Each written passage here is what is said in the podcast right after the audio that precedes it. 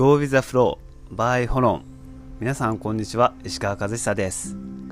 えー、今日はエピソード3自然への回帰です、えー、今日のテーマはえー、っとちょっとこう、えー、っとホロンのえー、っと概念の中にもあるネイチャーのところから、えっとヒントを得てえっと、降りてくるまま流れるままに、えっと、お送りしようと思います。お楽しみください。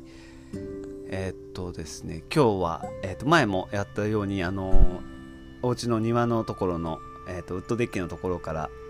あのお送りしててまたあの電車の音だったり、えーと、ワンちゃんの鳴き声や鳥の鳴き声なども入るかもしれませんがそこも含め、えー、お楽しみください。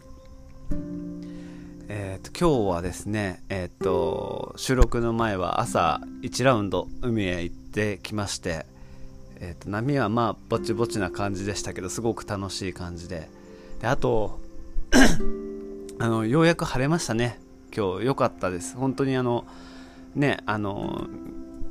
ずっと1週間半ぐらいかな。ね雨降っててずっとこうジメジメしてなんかお外にも出れなくてっていうふうで。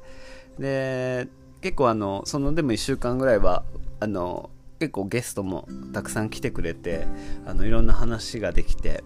あのでもやっぱりみんなあのなかなか雨で出かけるところがなくて大変でしたとかそういうのも話してたりとかしてやっぱねなんか不思議なあの8月の真ん中ら辺でねどんな感じでしたでしょうか。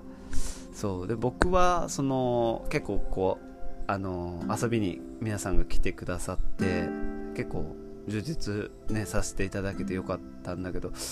結構やっぱりあのこの前のエピソード2のあの人生の DIY の話とかもできたりとかすごくあのちょっとずつですけどあのいろんな輪が広がっていっているのですごくあの嬉しく思います。はいありがとうございます。えっ、ー、とで今日は、えっ、ー、とエピソード3自然への回帰ですね。えっ、ー、となんかうん、すごい、まあ、大きいテーマではあるのでなんかどれから話そうか何を話そうかもちょっと決めてはないんですがなんかあのー、やっぱりあの自然とされるこう緑だったり川だったり海だったり、えー、森だったりとか、えーとそういうものの自然もあるしやっぱりあの元々の自分って意味でも自然っていうあの言葉はあのねやっぱり、えーと、自然体だったとかあ自然体っていう言葉だったり、えーと、自然なままでとかそういうフレーズがやっぱ僕ら日本語にはやっぱあってなんかこうよく考えると意外と身近なところに自然っていうのは溢れてるなっていうふうに思います。なんかどうですかね皆さんにとっての自然っていうのはどういうこう立ち位置というか位置づけだったりとかするんですかね。なんか僕はもう本当にあの、まあ、ご存知の方もいると思うんですけどあの自然大好き野郎で本当にねあの自然大好きですよね。でなんかいつから自然好きになったのかなとかってこう考えながらこのテーマを決めてた時に思ったのやっぱりあの幼少期というかちっちゃい頃の、えーと、影響っていうのは大きいなと思っててやっぱりこう虫捕まえたりとかあの当時住んでた実家の裏にこうなんかあの共同のそこら辺に住む人共同の畑とかあのなんか庭みたいなのがあってそこが僕の遊び場でそこでこうなんかカエル捕まえたりナメクジ捕まえたりとかあのー、ねすごいえーと、ダンゴムシとかミミズとかって言ってもうほんと土もあったんですごいもう生命が近くてなんかその中で育ったのであの自然とそういうものと一体になっていたのかなっていうのは感じましたね。であのなんかこうでで大体まあ皆さんそう小さい頃って割とまあ触ったりなんかいろんなことをしてでだんだんまああの思春期だったり大人になっていったりとかっていう流れになってでいつの間にかもちろんそのあえて、えーと、そういうところに向かうようにしていった人もいれば逆にあのななぜかこうどんどん遠のいていってしまってであの気づいたらあのあえてその自然を楽しむ風にして自然を楽しみに行くっていう風にして、えーと、暮らしがなっていくっていうこともあったりとかしたと思うし、まあ、今もそうだったりとかこれから変えていこうとかっていうのもあると思うんですけど。でなんかそこであの結構なんか面白いなと思うのがやっぱりその自然っていう言葉についてで結構ちょっとここ最近降りてきてていろいろ調べてみたりとかすると結構面白くてあのね、自然っていう言葉自体は結構あのこれは面白いんですけど、まあ、もちろん知ってる方もいるかもしれないですけど自然って言葉は実は輸入輸入の言葉だったっていう、あのー、ことがあってこれ僕はね意外意外だと思うんですけど意外ですよねこれ。あのー、ね19世紀の末ぐらいまあだからなんか調べるとまあ多分時代っていうと江戸の末期からえーと、明治に入って、まあ、明治の、まあ、時代の中で、えーと、英語として入ってきたネイチャーを、えーと、当時のその明治の人たちが、えーね、いろんな言葉を、えー、と日本語として生み出したわけですね。その外国語英語としての、えー、と言葉を日本人が分かりやすくするた日本人が分かりやすく使ったりその概念英語としての概念を略すために、えーと、いろいろ言葉が略されたんですけどその中には、えーとまあ、今僕らが使ってる自由とか、えー、あとは何だったっけな恋愛とかなんかいろんな言葉なんか調べると面白いんですけどこれもそうなのかみたいなの結構あってその中に、えーと、実は、えーと、自然という言葉が、えー、あります。でもこれ聞くとなんかいや自然いいよねとかって言ってたけど輸入語なんだっていう衝撃となんかちょっと不思議な気持ちにさせられると思うんですけど。でもあのここはあの面白くて、ね、実はもうあの僕らの、えーと、先祖様というかあのね昔の方々はちゃんとそこら辺があって。これあの簡単に言うと2回、えーと、言葉があっち行ったりこっち行ったりしてでその19世紀に、えーと、逆輸入と言っていいのか分かんないですけどまた輸入されたというあのいろいろ変容して変わり切った果てにまた入ってきた言葉が自然っていう感じみたいですね。でもともとの、えっと、僕ら日本人の、えっと、大元の人たちが使ってた概念は、えっと、自然ですね、えっと、漢字は一緒なんですが自然と読まずに自然と呼びます。そうここが本当面白くて、まあ、自念はもう本当にその、えっと、意味合いとしては、えっと、あるがままの姿とかあるがままのことっていうことなんですけどでそれは、えっとまあ、うんそこが面白くてそれがもうあのざっくりにはなってしまうんですけど、まあ、それがホロンですね。えっとホロンの意味合いとしては全ては一つっていう意味がありましてえー、っとだからそのあるがままの姿っていうのは、えー、っとこれはまあ僕が捉えた考え方と、まあ、あの調べたこととこの、えー、っと複合なんですけどやっぱり僕らも、えー、っと自然とされるその、まあ、緑だったりとかそういう太陽だったりいろんなものの一部全部その中に入った僕らも人間もその中の一部だっていう風でえっと、それの概念が昔の人は強かったみたいです。だからやっぱりあの土とつながってたし土とかいろんなものをに生かされて生きてたっていうのがすごく、えーと、あったからその自然っていう言葉というか概念が使われてずっと来たみたいですね。そうでもあのもしよかったらちょっと自然っていう言葉を調べていただけると結構面白いあの概念というか勉強になることいっぱいあるのでまだ僕もちょっとこう完全に落としきれてないのでまあなんかこういう言葉があの実はあるんですよっていう意味でちょっとお伝えしようかなと思いました。そう。でそう。でまあちょっと自然に戻るんですけどやっぱりこうね自然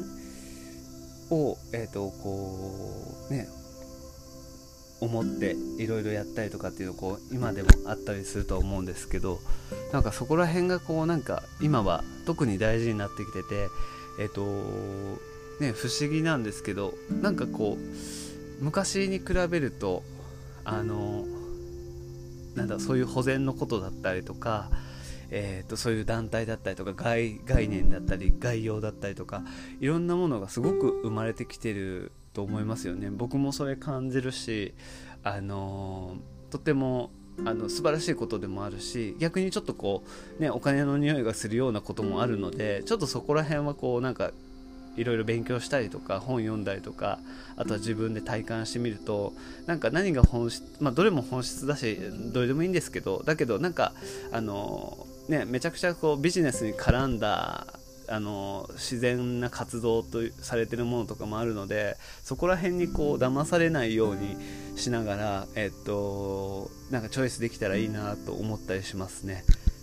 はい、なんかそこら辺の話とかもあのいろいろこれからもしていきたいのでまたあのしていこうかなと思うし表現としてもしていこうかなと思います。なんか調べれば調べるほどあそれもそことつながってとかあのあそうやって表記してあるけどあのあそうなのねとかっていうのはやっぱあってね、僕やっぱ美容師なんでシャンプーのこととかでもそうだしあの海面活性剤のこともだしあの海面活性剤がというわけでは悪いわけでもないんですけどやっぱあの合成とつくものね合わせなるって書いてあるものっていうものに対して僕らはもっとあの意識を持った方がいいかなっていうのもちょっと今全然違う風になっちゃいましたけど思ったりする今日この頃ですね本当に。なんであの本当にあのこう気をつけてこうえーと、意識をしてで情報という、まあ、情報を集めたり聞いたり、えーと、勉強したりとかってすることでもっとその多分僕らが目指そうとしている自然に対しての、えーと、思いだったり活動だったり、えー、といろんなものがあのー、なんだろうなあのー、もうちょっとスマートにそしてもっと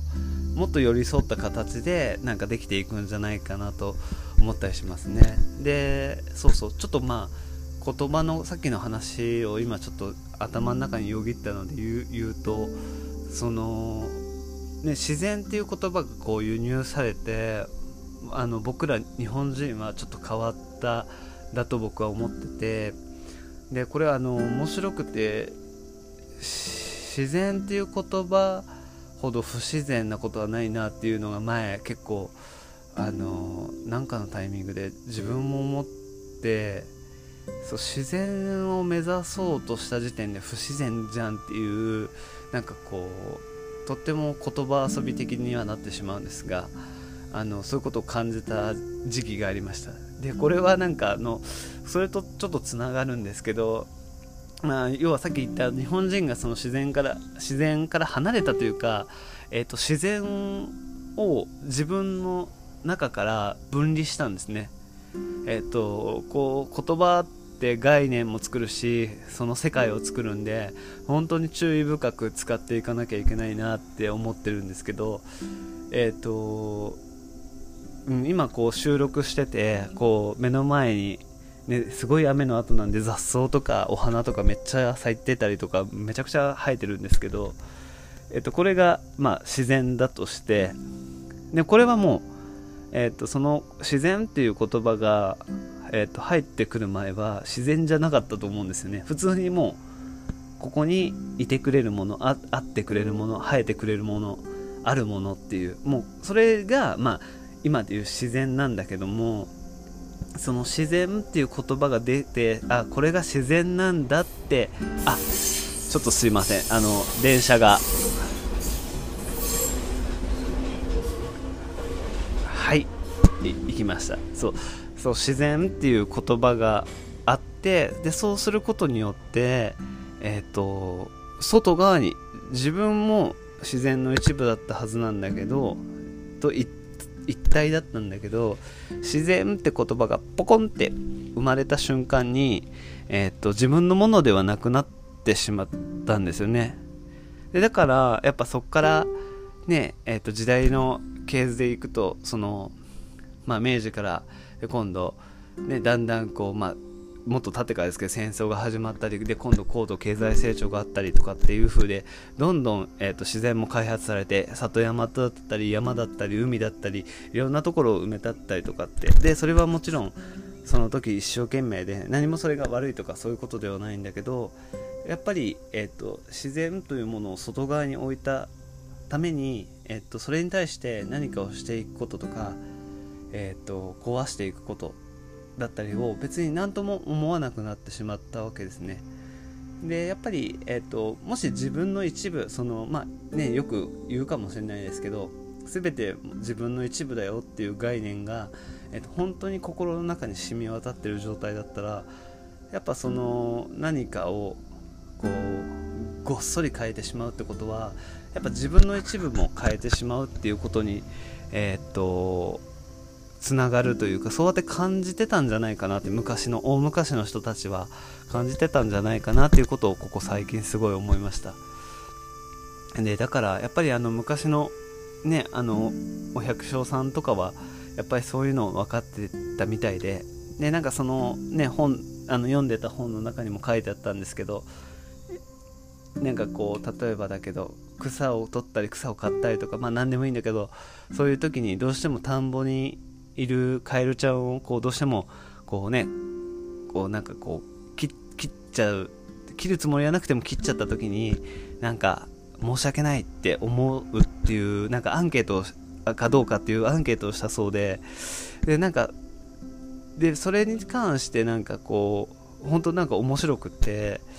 なんか別にねそのそうやって言っちゃ変ですけど1匹2匹もし例えばその草刈りだったりなんかの時に草かきだがそういうやった時にもしま殺してしまってなんかこうしたとしてもその状況というかそこに対する環境のインパクトはもしかしたら少ないかもしれないけどでもそのお百姓さんはやっぱりそこの含め全部が自然の一部僕らの一部だって思ってるからやっぱりそうやってやろうとしたわけじゃないけどどうしてもそうやってしてしまった時になんかこう思いが募るそうです。でやっぱそれはなんかやっぱ食べ物だったりこう生きるもののものを作ってくださってる人たちらしいなって思ってでじゃあ僕らはねこう街中で暮らしたりとかしてどうなんだろうって思うと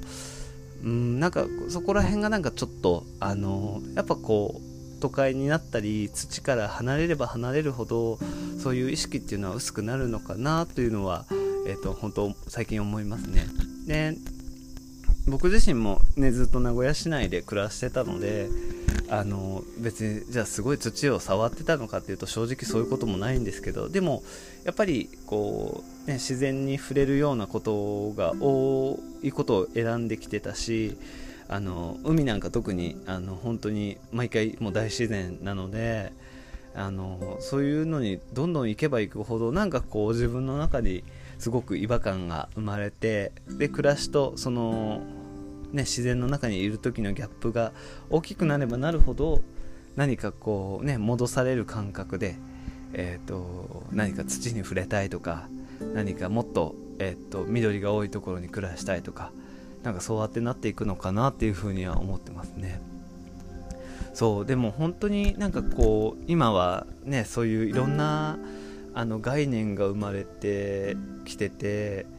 あの本当にああいうねあの何ていうんですか言葉がすごいですねなんかあのちょっと今忘れちゃいましたけどいろんな概要とかそういうのであってもちろんすごくあの素敵だしいいんですけどあのまあぶっちゃけ言うと広告打ってるものに関してはえっ、ー、と結構ビジネス絡んでるのでもし自然が好きで自然を守りたいとかあの自然保全活動に参加したいなというかこう自分の暮らしとしても何か参加したいなって思う時はあのなるべくえっ、ー、と広告打ってないものとかの方がこれは僕の感想なのであの全然気にしなくていいんですけどただ僕はそうあって思います。あのやっぱり、ね、広告打ってなくてもいい商品とか思いのこもった商品ってあのむちゃくちゃあるのであのぜひ聞いていただければあのお伝えできる範囲はお伝えするしあのー、ね、美容業界とかでもそういうのって結構正直あってあのー、ね、ちょっとあの全然違う話になっちゃうかもしれないですけどよくあの、ね、美容師あるあるでこうお客さんとシャンプーは何を使ったらいいんですか問題っていうのはもう永遠の課題みたいになってまして、ね、こうあのリスナーの方に美容師さんだったら、ね、うなずいてくれてるとは思うんですけどそのねやっぱりあの僕らも別にあのパブリック商品いわゆる市販ですね。ああいう商品全てをもちろん悪いなんて全く思ってなくて正直市販でもいいシャンプーあるしあの美容室で売ってるものと何ら変わりないっていう商品ももう正直あります。えー、っとでやっぱりそこにはなんかからくりがやっぱいろいろあってあのやっぱり大手メーカーさんのまああのね商品名はあれですけどなんかねあるじゃないですか。赤いパッケージのとか。別にそれが悪いとかじゃないんだけどあのそういうのとかってやっぱで価格がかなり収まっててで量もそれなりにあってで CM はその時旬な女優さんを使っててとかっていうのが一時期すごかったですね。ああいうのもあのうんそれでその価格はあの僕ら美容師プロからするとありえません。えっ、ー、と正直えっ、ー、とかなりえ、ー、とディープめなあの海面活性剤合成海面活性剤使ってたりとかするのであのそこら辺とかも本当注意した方がいいし結構そういう日本はあの表記のものなんかこう食品でもだし何でもだけど結構あのヨーロッパじゃ許されないもの使ってたりとかあのぱいあるのであの調べた方がいいです。でそれはなんか別になんか僕がそういうあのあそういう情報を提供する人っていうわけじゃなくてただあの調べないと日本に住んでる以上はあのえっ、ー、と何て言うのかな。損ではないんだけどなんかこう自分が目指してたりとか行きたい方向とは違う方向にあの行ってたりすることがあると思います。でそれは自然に対する活動今のムーブメントとして起こっていることに関しても同じことが今起きよあの起きようとしてるのでしっかりあの自分の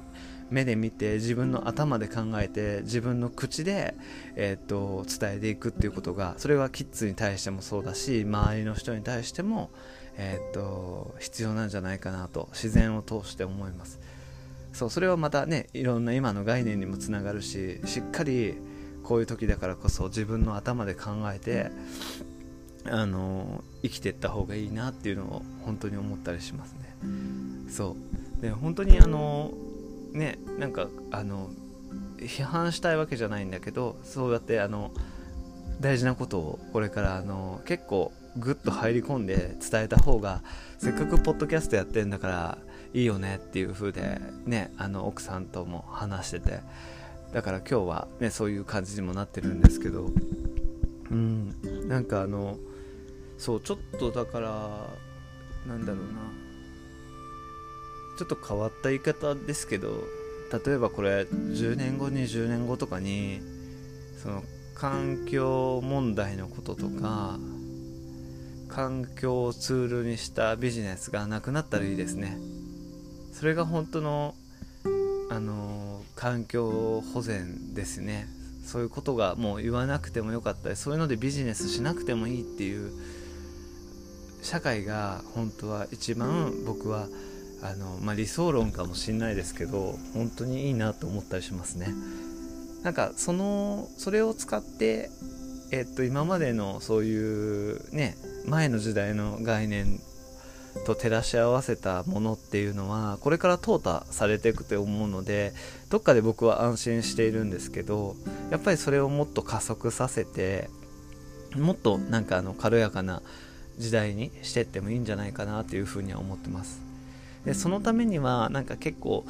うんあのこれちょっと美容師的な目線マインドなんですけどうん分かりやすいかどうかは分かりませんけどもし例えば何か自然に対してとか自分の体とか、えー、何でもいいけど自分の守りたいものに対して、えーと、例えばシャンプーがね皆さん分かりやすいと思うんですけどそのシャンプーを使ったら、えー、例えば頭皮が弱ってしまうとか、えーと、環境が、えー、良くなくなってしまう、まあ、例えば水質が汚れてしまうとか、えーとね、あの下水処理に対してインパクトがあるとかっていうことに対して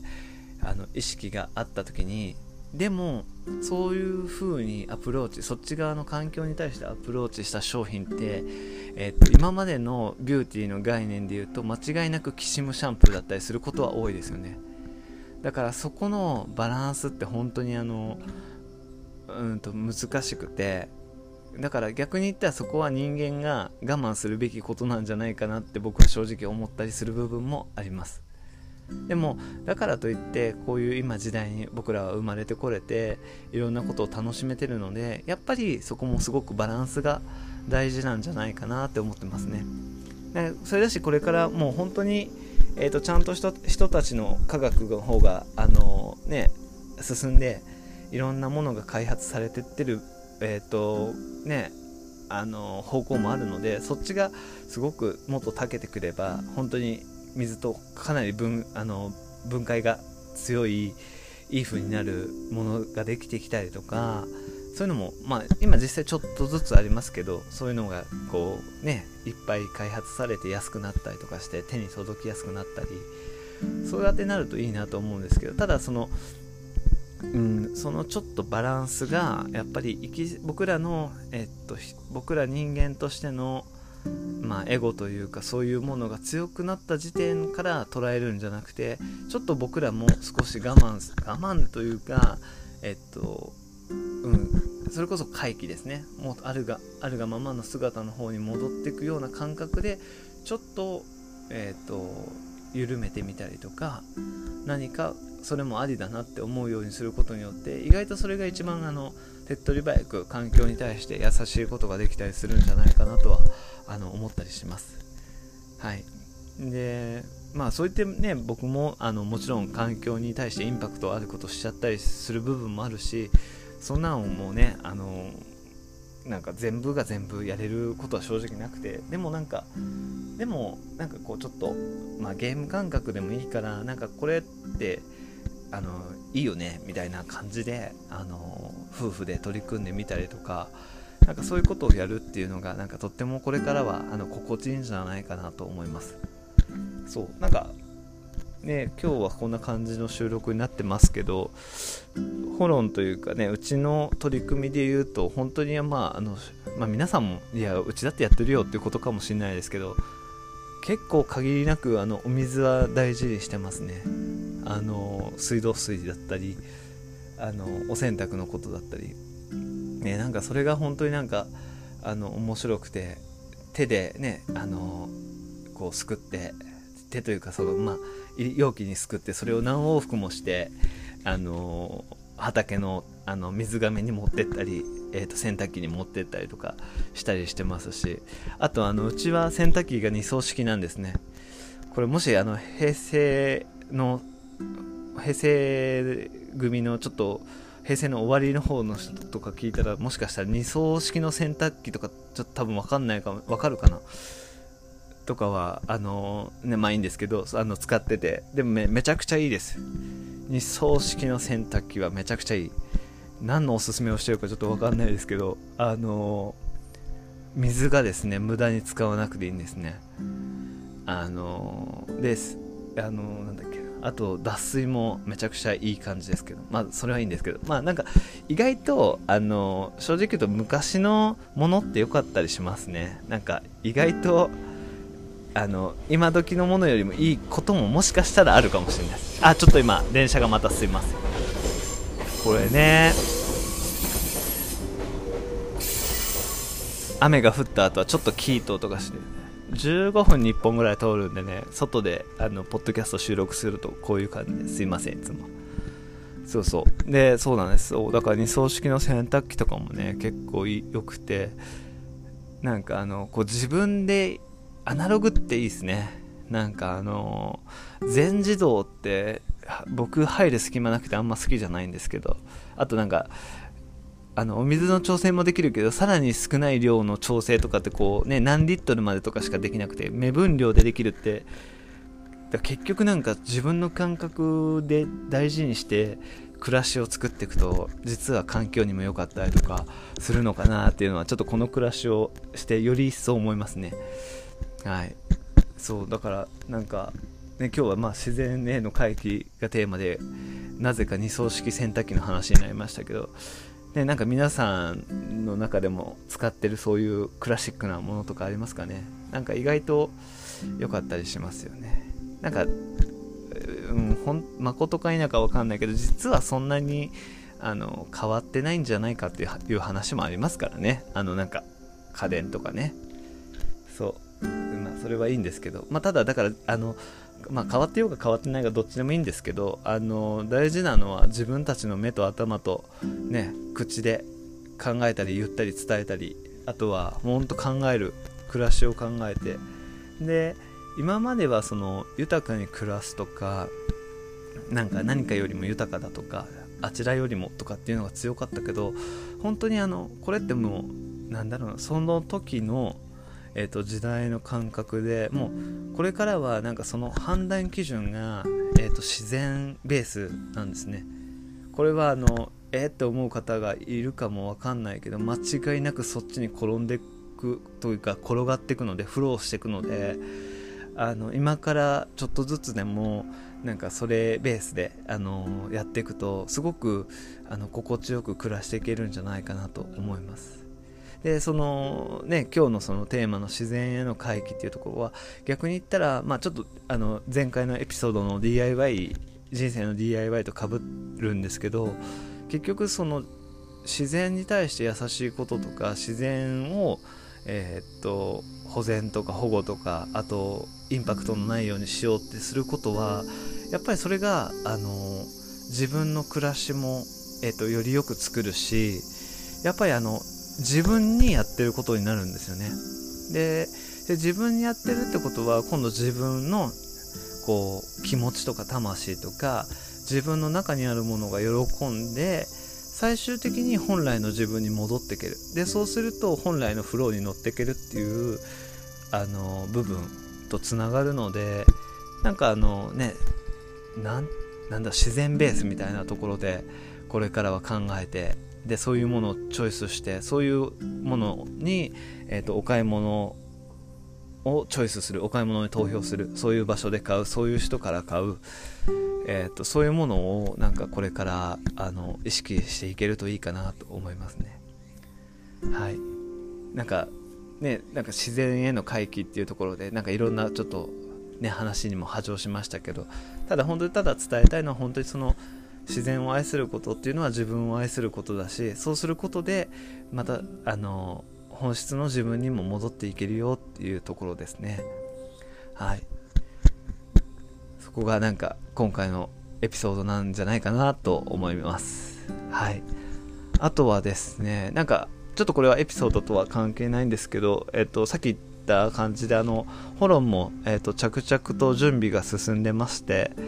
えっ、ー、と、さっき言ったみたい、まあ、10月の前半ぐらいには、えっ、ー、と、オープンを、えっ、ー、と、予定はしているんですが、今、あの、えっ、と、私たち事なんですけど、えっ、と、妻のお腹の中に、えっ、と、えっ、と、ベビーがいまして、で、9月の、えっ、と、終わり頃が、えっ、と、生まれる予定です。で、でその命を迎える準備もしたいので、本当はその前、えー、と9月の中旬ぐらいにオープンをしてっていう予定はしてたんですけどあのしっかり迎えてでそこからまた暮らしのリズムを